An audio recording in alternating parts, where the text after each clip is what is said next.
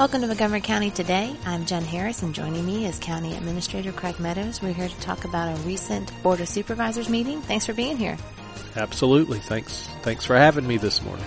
Well, happy f- new fiscal year. It's a brand new fiscal year. That's right. Uh, it, it's it's July already, which is hard for me to believe. We're over halfway through calendar year 2023, but with July 1st, we started into fiscal year 2024. So we are in a new fiscal year. It always feels like another fresh start. We get two every year That's when we work in local government. You that's know, exactly January right. 1st and July 1st. That's right. Uh, as a result of this new fiscal year, there were several budget related items on the July 10th agenda.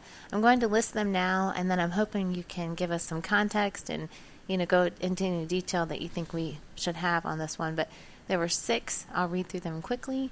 Uh, there was a resolution for appropriations and transfers, a carryover of the American Rescue Plan Act funds, um, fiscal year 2023 carryover county capital fund project balances and purchase orders, uh, fiscal year 23 general fund encumbrance carryover, fiscal year 23 carryover and general fund earmarked balances, and donations uh, for fiscal year 23 balances carryover.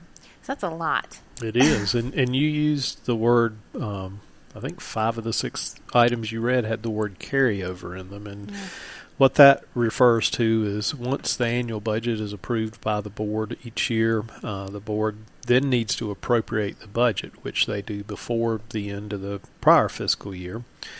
Uh, then the board in the new fiscal year needs to approve the allocation of funding to various areas within the budget, and, and hence the word carryover. The funds are carried over for these various activities and, and reasons. For example, if a, department has an extend, excuse me, has an outstanding purchase order and it needs to be completed in the new fiscal year, then those funds tied to that purchase order get carried forward into the new fiscal year.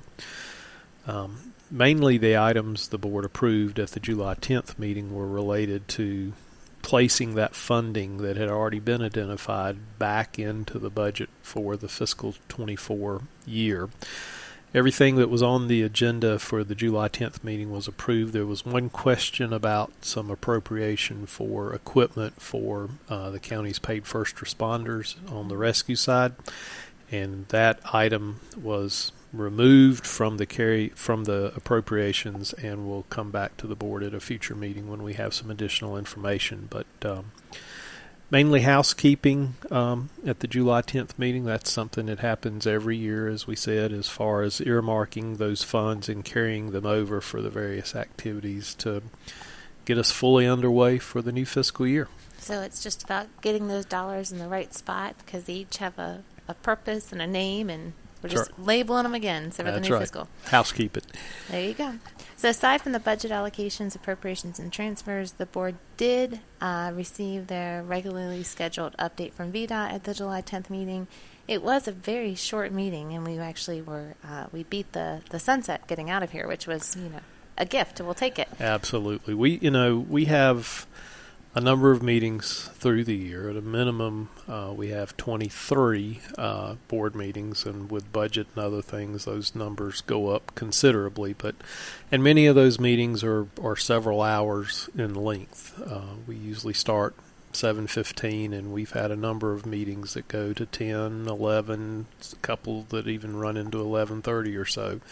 Uh, so when we have a, a meeting that uh, only has a few items of of um, cleanup or carryover like we had last night, uh, it's nice to have those meetings that we can wrap up quickly. And uh, the July 10th meeting was certainly one of those. Well, we appreciate it when it happens, and we understand that we are here for a reason. So we understand those longer meetings, but we'll take the gift of the shorter ones too. So thank you so much for joining us today and providing us with an update on the July 10th board meeting.